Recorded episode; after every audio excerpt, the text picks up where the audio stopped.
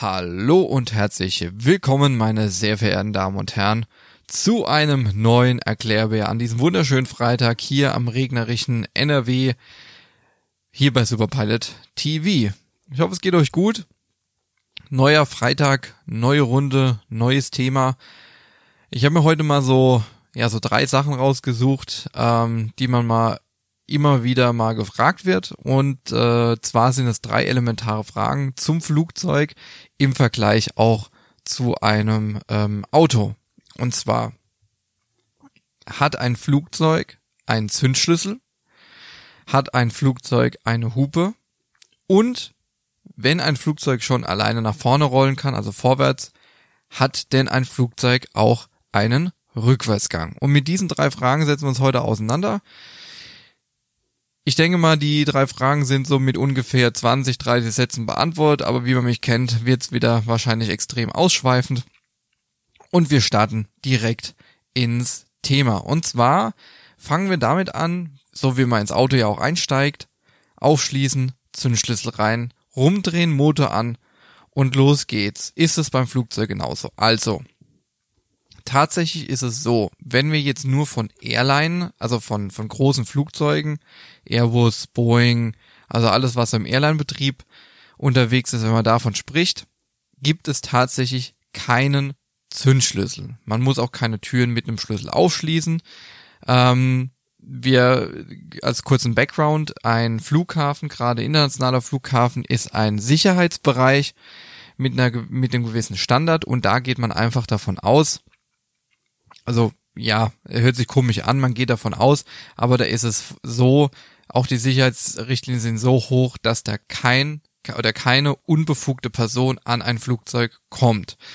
Wenn jetzt Flugzeuge abends, also die kommen rein und die starten nicht mehr und die bleiben am Flughafen dann stehen, ähm, kommt ja öfters mal vor, also entweder Außenposition, das heißt nicht am Terminal direkt, dann werden ja so Treppen rangefahren, wo man aussteigt und dann in den Bus geht. Diese Treppen werden dann abgezogen vom Flugzeug, meistens. In Frankfurt beispielsweise oder aber auch in anderen Flughäfen bleiben die auch einfach mal dran. So, ähm, wenn man am Terminal steht, dann kommt ja dieser berühmte Finger, nennt man es ja, die Passagierbrücke, worüber man ja aus dem Flugzeug direkt einsteigt und dann direkt im Flughafengebäude ist. Die werden in der Regel abgezogen. Hat einfach nur den Grund, ähm, also denke ich mir, dass es den Grund hat, viel Hydraulik, die das ja hoch und runter bewegt.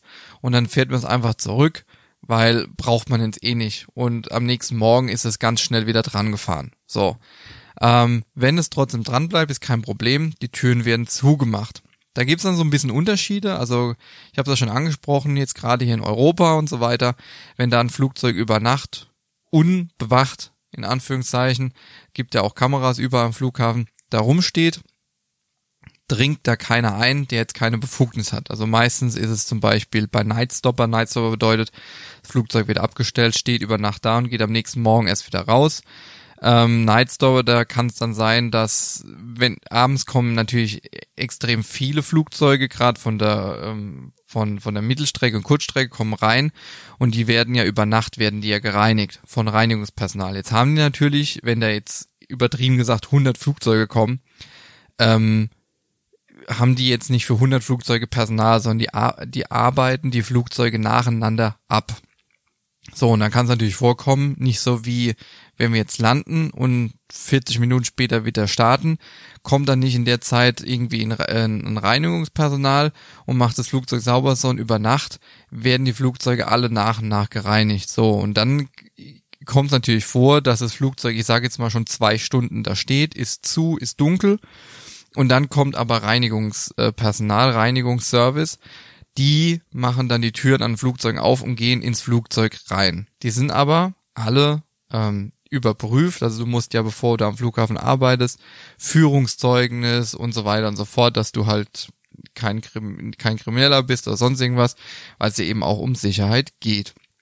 Sollte dieses Flugzeug, ich sage jetzt mal, irgendwo in Afrika stehen, wo der Flughafen durch einen einfachen übertrieben gesagt, also wirklich übertrieben gesagt, durch einen Gartenzaun abgesperrt ist, wo jeder drüber klettern kann, wo nichts bewacht ist, dann ähm, werden auch sogenannte Siegel äh, an, an alle Tür, äh, an, an, an alle Öffnungen des Flugzeugs äh, angebracht. Das sind so Klebestreifen. Die haben, keine Ahnung, was Farben, blau, gelb, ich weiß gar nicht, von was das jetzt abhängig ist. Unsere waren immer blau oder sind blau. Und dann werden die immer über die Türen geklebt. Ähm, also genau über den Spalt.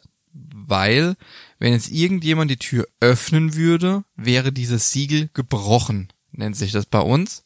Das heißt, wenn wir, wenn wir sowas machen müssen und wir kommen am nächsten Tag ans Flugzeug, dann gehen wir einmal rum und gucken, ähm, sind alle Siegel unberührt, sage ich jetzt mal, äh, oder ist eins gebrochen? Wenn es eins gebrochen ist, dann würde es einiges nach sich ziehen. Äh, man müß, müsste der, in Deutschland der Bundespolizei Bescheid sagen, im Ausland natürlich auch der Polizei und äh, Bombenspürhund und so weiter, weil man natürlich wissen will, okay, warum ist das Siegel gebrochen? Weil da hat ja keiner mehr was zu suchen gehabt, ne? Und so weiter. Gut. Ähm, genau, was habe ich? Ah, genau, Zündschlüssel. Das heißt, wir, die Türen gehen einfach auf und zu. Also jeder, der weiß, wie es funktioniert, kann auch ähm, diese Tür einfach aufmachen und zumachen. Und ähm, genau, also wir brauchen, die werden nicht abgeschlossen. So. Ähm, genauso ist es auch in den Flugzeugen selbst. Wir brauchen kein ähm, kein äh, Zündschlüssel, also den man irgendwo reinsteckt und dann rumdreht, dann geht die Zündung an oder so. Bei uns geht es über die Batterien. Ähm, Im Airbus sind es zwei Schalter für Batterien. Äh, bei der Boeing einer, äh, bei einer Dash ist es auch nur einer, bei einer ATR auch nur einer. Der wird einfach angemacht, dann geht eine Hauptbatterie an, äh, also wird der Kreislauf geschlossen, der elektrische Kreislauf wird geschlossen und das Flugzeug ist mit Strom erstmal versorgt, damit erstmal so alles funktioniert und an ist, was man eben dann so braucht. So, und ähm, dann gibt's ja noch Bodenstrom, die sogenannte GPU, also GPU, ähm, Ground Power Unit. Das ist wie, das ist eigentlich ja ein ganz normaler Motor in so einem Gehäuse. Das kann man komplett über den Flughafen da, hinterher, hinter sich herziehen wie so ein Hänger. Und da kommt so ein dickes Stromkabel an das Flugzeug, wird reingestöpselt. Und wenn draußen der Motor läuft, liefert er auch Strom und innen drin kann man das dann auch anmachen. Und dann hat man in dem Moment ganz normalen Strom, ja, Starkstrom jetzt nicht, aber normalen Strom, um wirklich alles anmachen zu können. Ähm, unsere Displays, die komplette Beleuchtung im Flugzeug, am Flugzeug, weil es ist ja kein Geheimnis, ist auch beim Auto so. Die Batterie hat ja eine gewisse Spannung, eine gewisse Kapazität und die, ähm, wie oft die schon vorkommen, über Winter, wenn die Batterie sowieso etwas schwach war und äh, jemand hat vergessen, jetzt das Licht ähm, auszumachen, kann es auch mal vorkommen, dass du am nächsten Morgen zum Auto kommst und versuchst anzumachen, weil das Licht an war und die Batterie ist leer. Das gleiche kann natürlich bei uns passieren. Und je mehr Verbraucher in Anführungszeichen wir anmachen, desto schneller entlädt sich die Batterie. So, so Ground Power Unit. Ähm, wir haben, habe ich irgendwann schon im Podcast an, äh, angesprochen, auch eine sogenannte APU, eine Auxiliary Power Unit, die sitzt bei uns im Flugzeug hinten im Hintern. Das ist im Prinzip nochmal ein Triebwerk, so wie unter Tragflächen, außer mit dem Unterschied, dass wir die nicht benutzen, um ähm, starten zu können, sondern die brauchen wir, um Klimaanlage im Sommer beziehungsweise Heizung im Winter anzumachen und eben auch diese eben genannte GPU, Ground Power Unit, zu ersetzen, wenn es da keine gibt, um eben auf Vollstrom zu haben. Im Endeffekt, gerade im Hochsommer oder im Winter, läuft diese APU sowieso immer, weil wenn es extrem warm ist, müssen wir runterkühlen und wenn es extrem kalt ist, müssen wir aufheizen. Da bräuchte man eigentlich gar keine Ground Power Unit, weil die, wir müssen eh anmachen wegen Heizung oder Klima und dann können wir auch von der den Strom ziehen. So. Auch da brauchen wir keinen Zündschlüssel. Jetzt kommt aber ein Unterschied. Wenn ihr beispielsweise privat fliegt, mit einer kleinen Cessna, mit einer Piper, die haben tatsächlich einen Zündschlüssel. So, und äh, da kann man sich es auch wirklich so vorstellen, da kann man auch, ähm, könnte man auch die Türen abschließen. Ähm, also bei Verkehrsflugzeugen, bei Jumbojet, bei Airbus, bei Boeing, also die ganzen großen Flugzeuge, die haben keinen Schlüssel, weder Türen auf und zuschließen noch zum Anlassen. Bei kleinen Flugzeugen, da gibt es tatsächlich Schlüssel, die auch reingesteckt werden, werden rumgedreht und dann werden die auf, so wie, wie beim Auto, da tritt, da tritt man ja die, die Kupplung Bremse. Gut, man kann auch nur die Bremse treten. Und ähm, dann äh, genau dreht man dann um und in dem Moment, wo der Motor beim Auto einfach anspringt, muss man, gerade wenn der Motor kalt ist beim Flugzeug beim Kleinen, muss man ein bisschen Gas geben und dann geht die an. So. Genau. Ja, so. Ähm, ja, war, muss ich kurz eine, eine, Gedenk, äh, eine Gedenkpause machen. So, so viel zum Thema haben Flugzeuge. Ähm, äh, ja, was wollte ich sagen? Äh, Schlüssel. So, nächstes Thema. Haben Flugzeug, Flugzeuge eine Hupe? Und da ist es tatsächlich so, ähm, dass nicht alle Flugzeuge eine Hupe haben. Ähm, eine sogenannte Hupe, also, ja. Aber die meisten großen Passagierflugzeuge haben eine. So, tatsächlich gilt oder tatsächlich benutzen wir aber diese Hupe nicht, wenn wir jetzt irgendwo über, über den Flughafen rollen, um andere Flugzeuge anzuhupen, so wie im Straßenverkehr mit dem Auto, ähm, um uns bemerkbar zu machen oder sonst irgendwas, sondern vielmehr benutzt die Cockpit-Besatzung diese Hupe, um das Bodenpersonal auf, äh, äh, aufmerksam auf sich zu machen. Und zwar hat es den Grund, äh, ist ja in der Boden, also Bodenabfertigung, ähm, wenn wir dann, ich sage jetzt mal, wenn man jetzt von Düsseldorf nach Palma fliegt, ähm, dann stehen wir in Palma, dann am, an der Luftfahrt, an der Passagierbrücke angeschlossen und dann geht einer von uns immer runter, macht den sogenannten Walkaround-Check, guckt sich das Flugzeug an, ob wir irgendwas kaputt gemacht haben oder sonst irgendwas und geht dann wieder hoch. Und ansonsten sind wir ja immer im Flugzeug, also entweder im Cockpit oder dann halt hinten in der Kabine.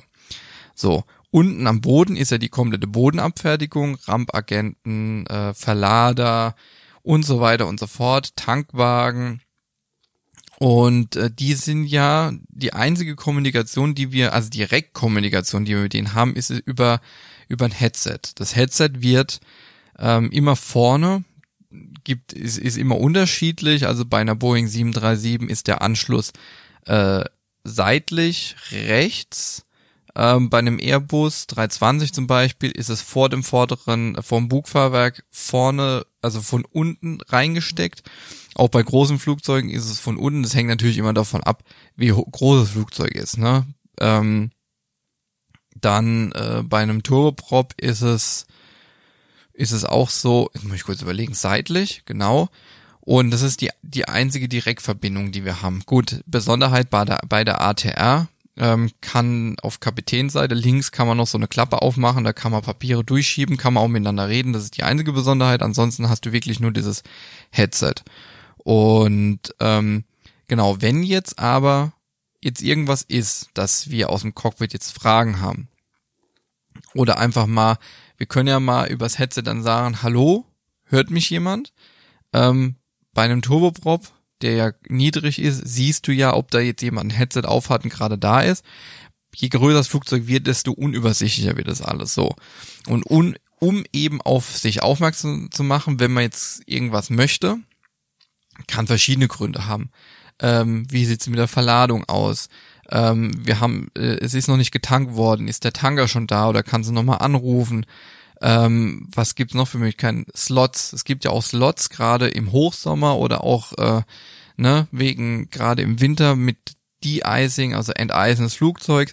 Und diese Slots sollte man oder sollte man nicht verpassen, weil es könnte sein, wenn er den verpasst, kann sein, dass der nächste in fünf Minuten ist, kann aber auch sein, dass der auf einmal in zwei Stunden erst ist, weil die Flugzeuge natürlich dann alle sich so aufstauen. So, und wenn es da zeitkritisch wird, dann muss, willst du auch mal fragen, hier, wie sieht's aus? Ähm, hier in fünf Minuten müssen wir los. So, und ähm, dazu dient eben die Hupe. Also man kann dann im Cockpit ist so ein Knopf, da drückst du drauf und dann klingelt's unten. Verschiedene Töne. Einfach gerne äh, mal auf YouTube gehen und da mal eingeben, zum Beispiel Boeing 737 Hupe oder Horn äh, Boeing 747 oder einfach mal eingeben, ist ganz witzig. Es macht also bei der 737, weiß es ganz genau, das macht dann so du du du du du du du du du so ungefähr.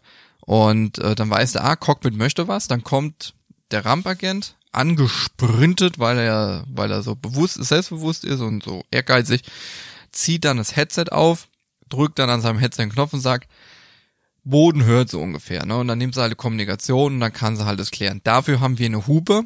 Ansonsten brauchen wir keine Hupe. Also nicht, weil uns einer die Vorfahrt nimmt oder so, nur dafür, um eben auf, äh, äh Aufmerksamkeit zu erregen für uns. So, und jetzt kommen wir zum letzten Thema. Und zwar können Flugzeuge selbstständig rückwärts fahren, weil der Hintergrund ist ja der, jedes Mal, wenn wir, wenn man am Flughafen ist, ist ja dem einen oder anderen schon aufgefallen, kommt auch gerne mal durch, sage, ja, die Flugvorbereitungen sind soweit abgeschlossen, alle Türen sind zu, wir sind auch fertig. Allerdings ist gerne mal in Berlin-Tegel vorgekommen, warten wir momentan noch auf unseren Pushback-Truck oder auf unseren, auf unser Fahrzeug, das uns hier rückwärts aus der Position schiebt. Und da stellt sich natürlich die Frage, ja, aber warum müssen wir denn darauf warten? Wir haben noch Triebwerke. Wir können doch mit den Triebwerken vorwärts fahren, kann man nicht damit rückwärts fahren. Ähm, in der Theorie kann man mit diesen Triebwerken rückwärts fahren.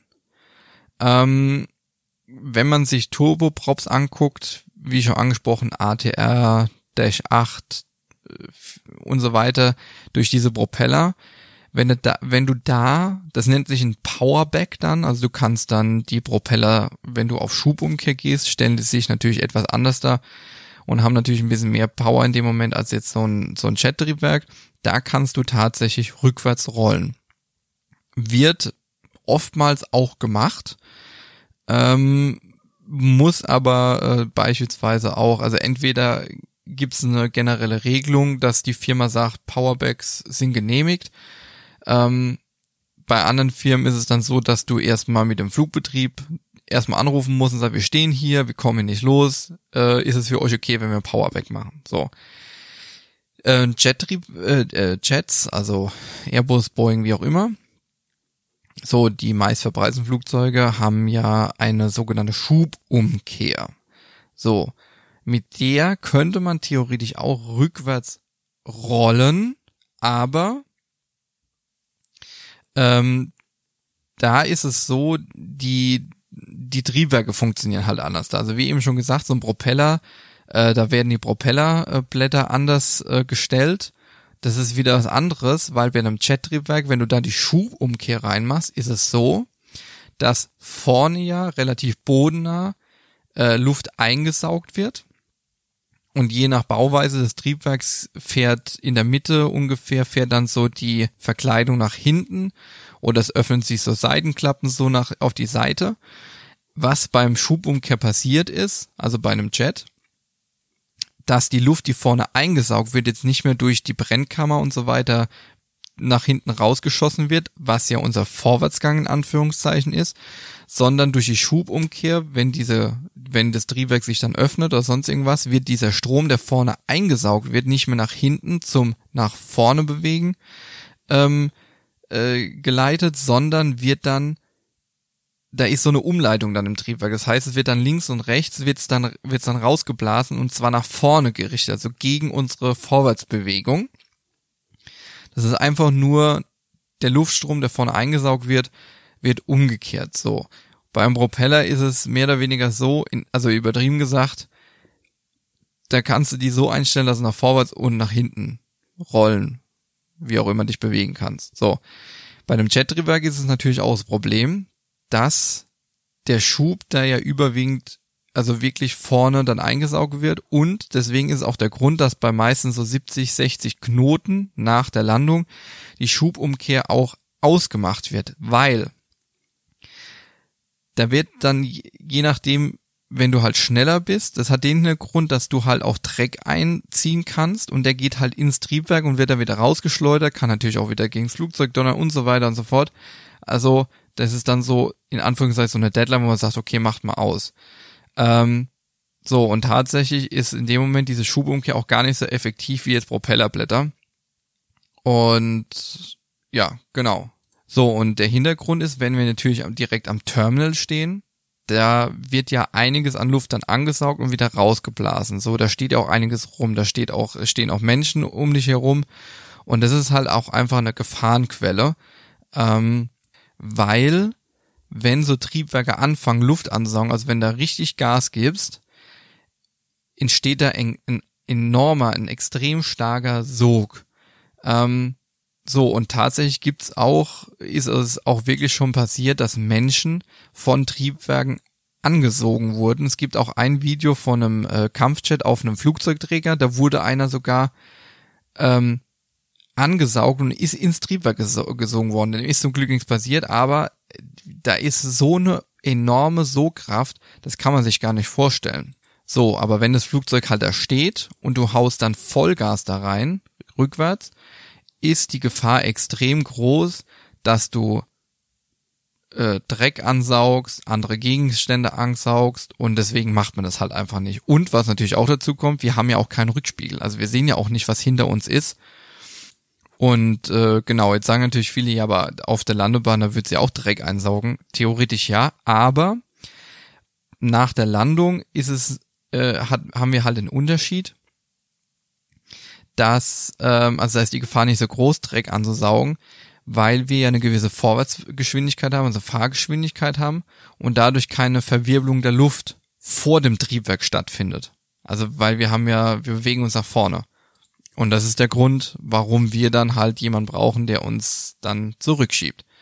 So, das war's. Die drei Fragen beantwortet.